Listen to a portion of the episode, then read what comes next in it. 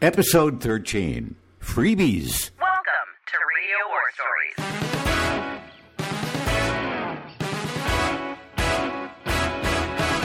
In every episode, hosts Dave Jagger and Don Nelson reach into their arsenal of decades of radio experience to entertain you with their most amusing, enthralling, and interesting stories. Suit up and get ready for today's episode. I really miss freebies, don't you, Don? I haven't had a freebie in so long, it's amazing. Well, I we had so many awesome trade outs through the years in radio. Oh, did you do trade outs? How did that work? Yeah, the you're man. the king of trade outs. You tell us. We've talked about trade outs in previous uh, episodes, but I want you to describe just exactly how a trade out works for the listener. Well, in the um, back in the '70s, one of the big trade-out uh, providers uh, would have been uh, the William B. Tanner Company, and they came up with a killer idea.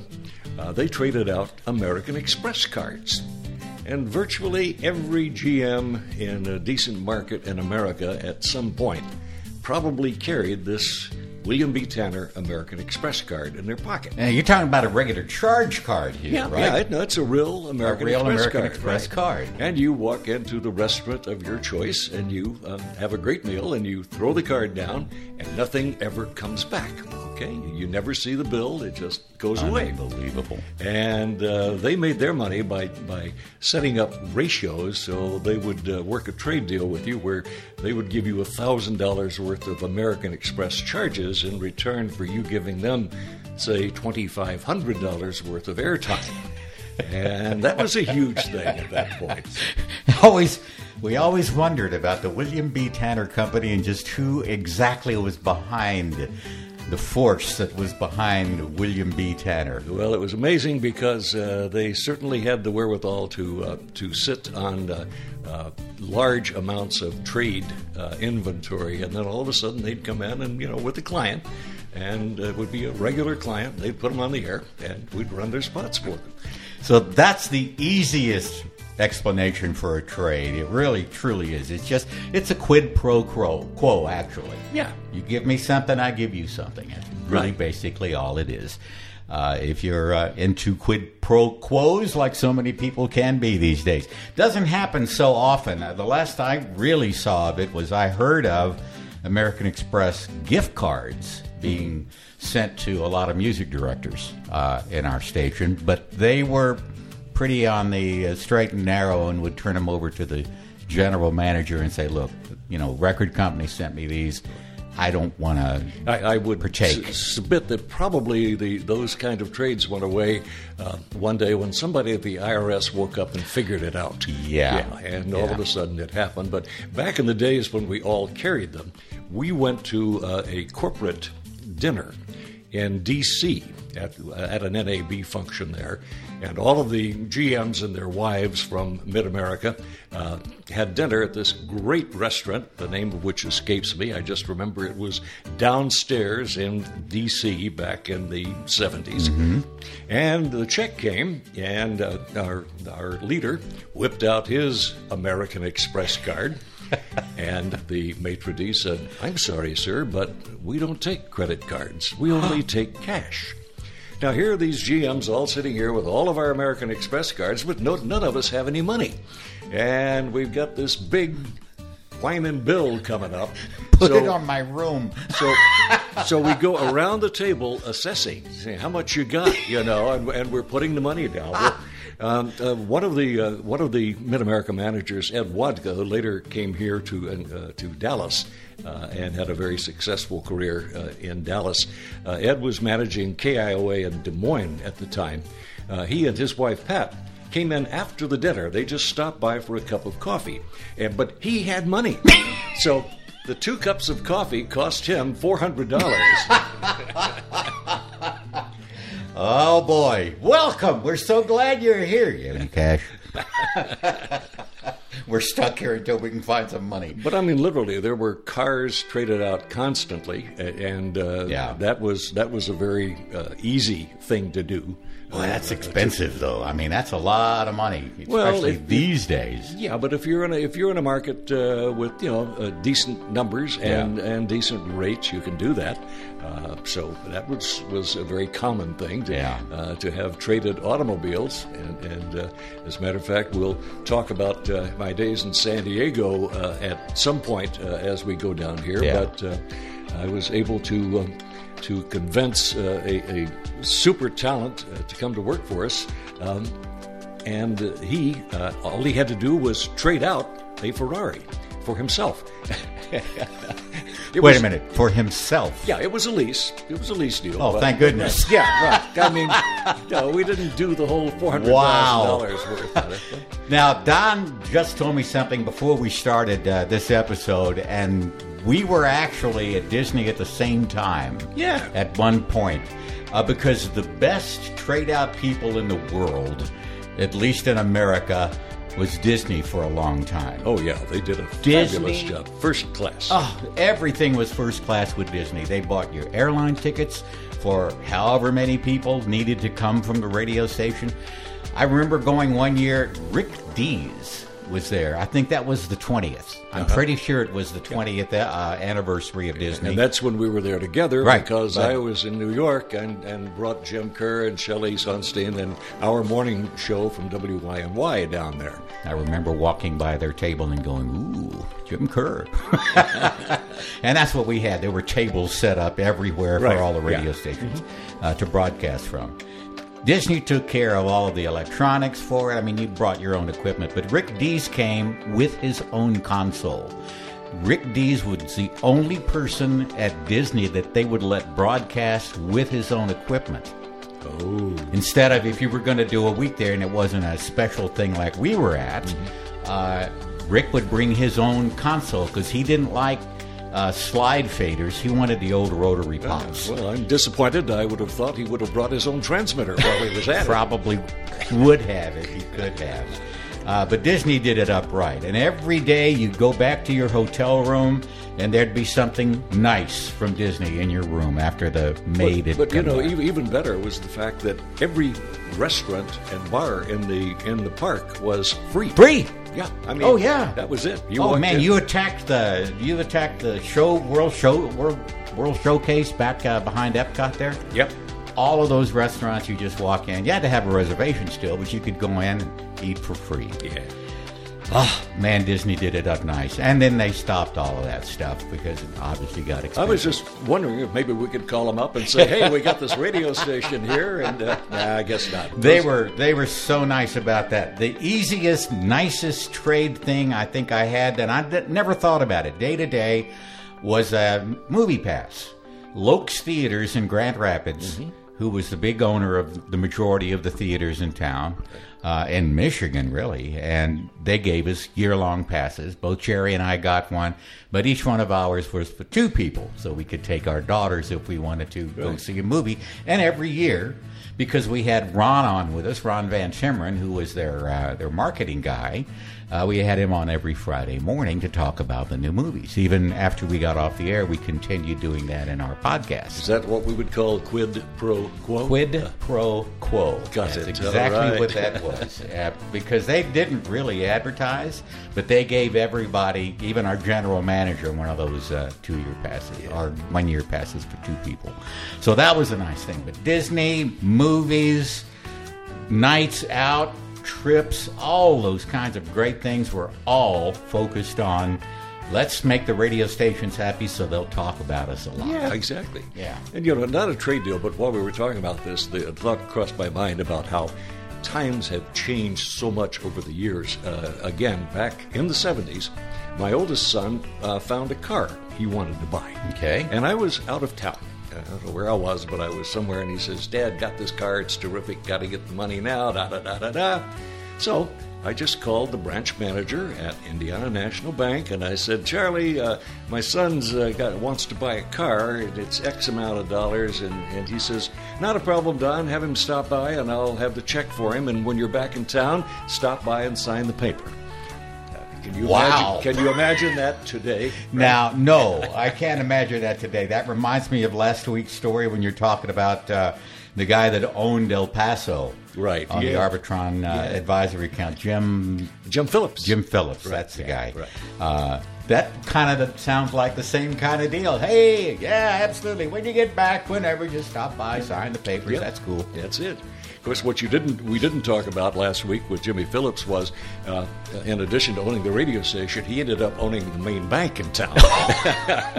He didn't even have to call the bank. he was the He bank. was right. the bank. Yeah.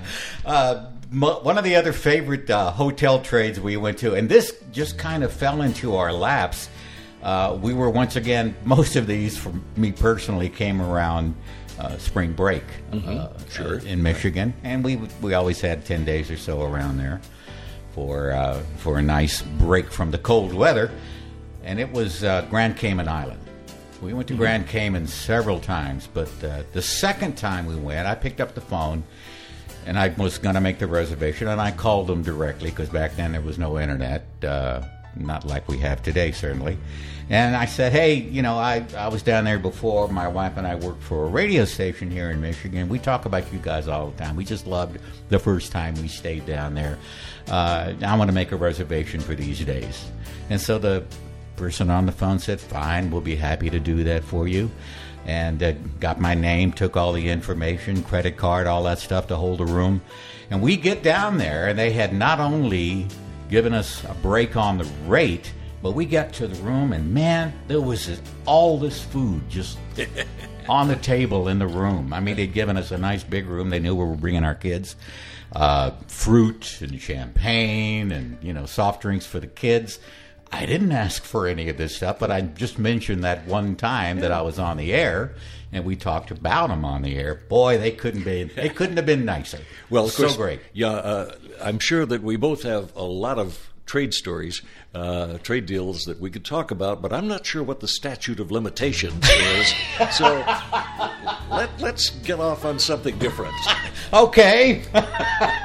well, the nice thing about it was most of them were legit. Most of them were up there where they needed to be as far as not getting in trouble. I, I never wanted to do anything that was illegal like Right. that. And uh, Immoral or fattening, either. Right. well, immoral, I don't know. But so the other thing that we were talking about as well, and, and things that we used to do a deal on the air, Don, called Brush with Fame. Uh-huh.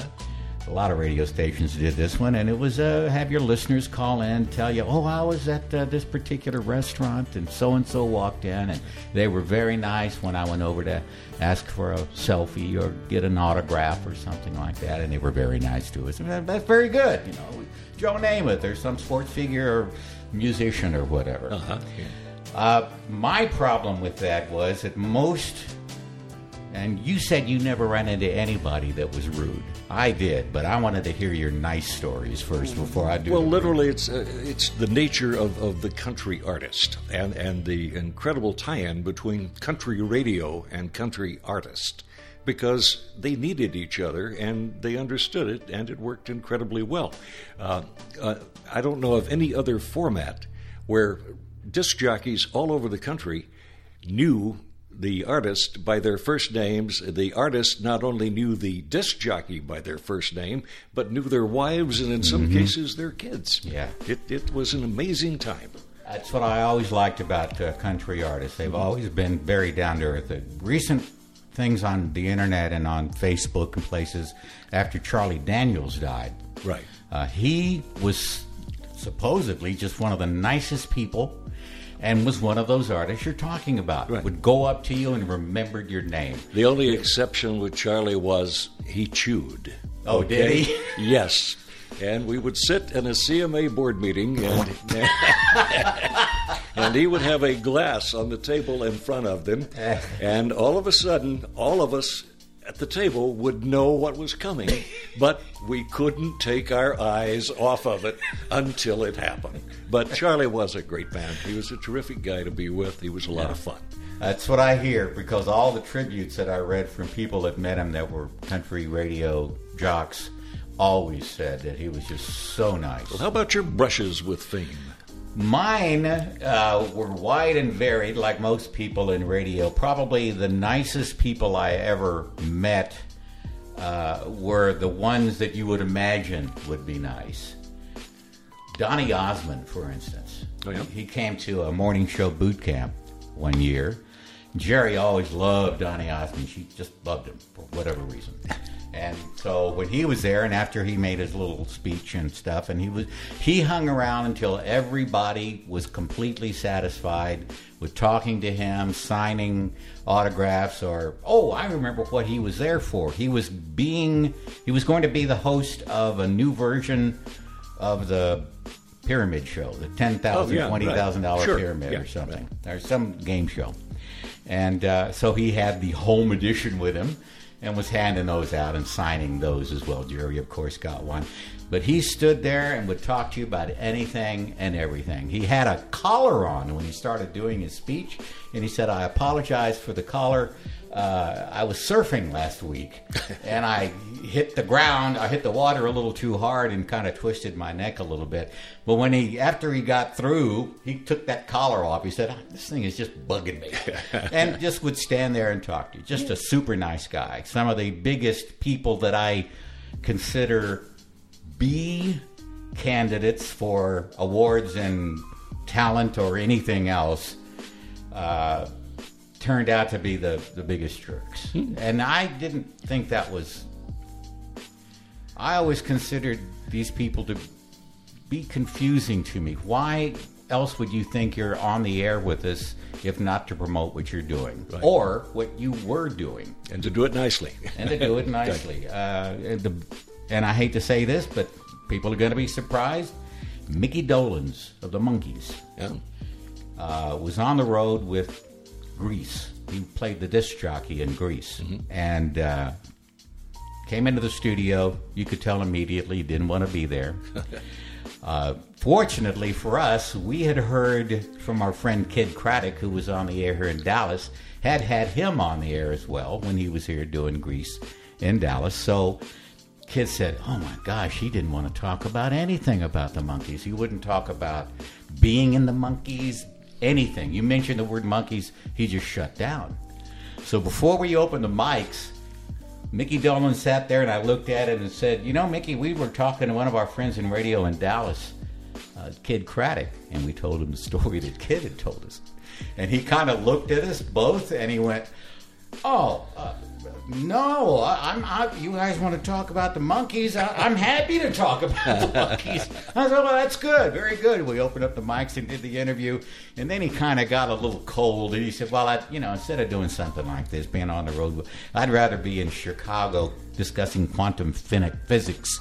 With uh, one of my friends at the University of Chicago. Ooh, all right. Speaking of quantum physics, Yeah. I went to a Gavin conference in San Francisco, and the guest speaker uh, that Bill and Janet Gavin had put together for us was Buckminster Fuller. And the, the inventor of the geodesic Yes, dome and all yes. of this. And after about six minutes into his speech, I had no idea what this man was talking about.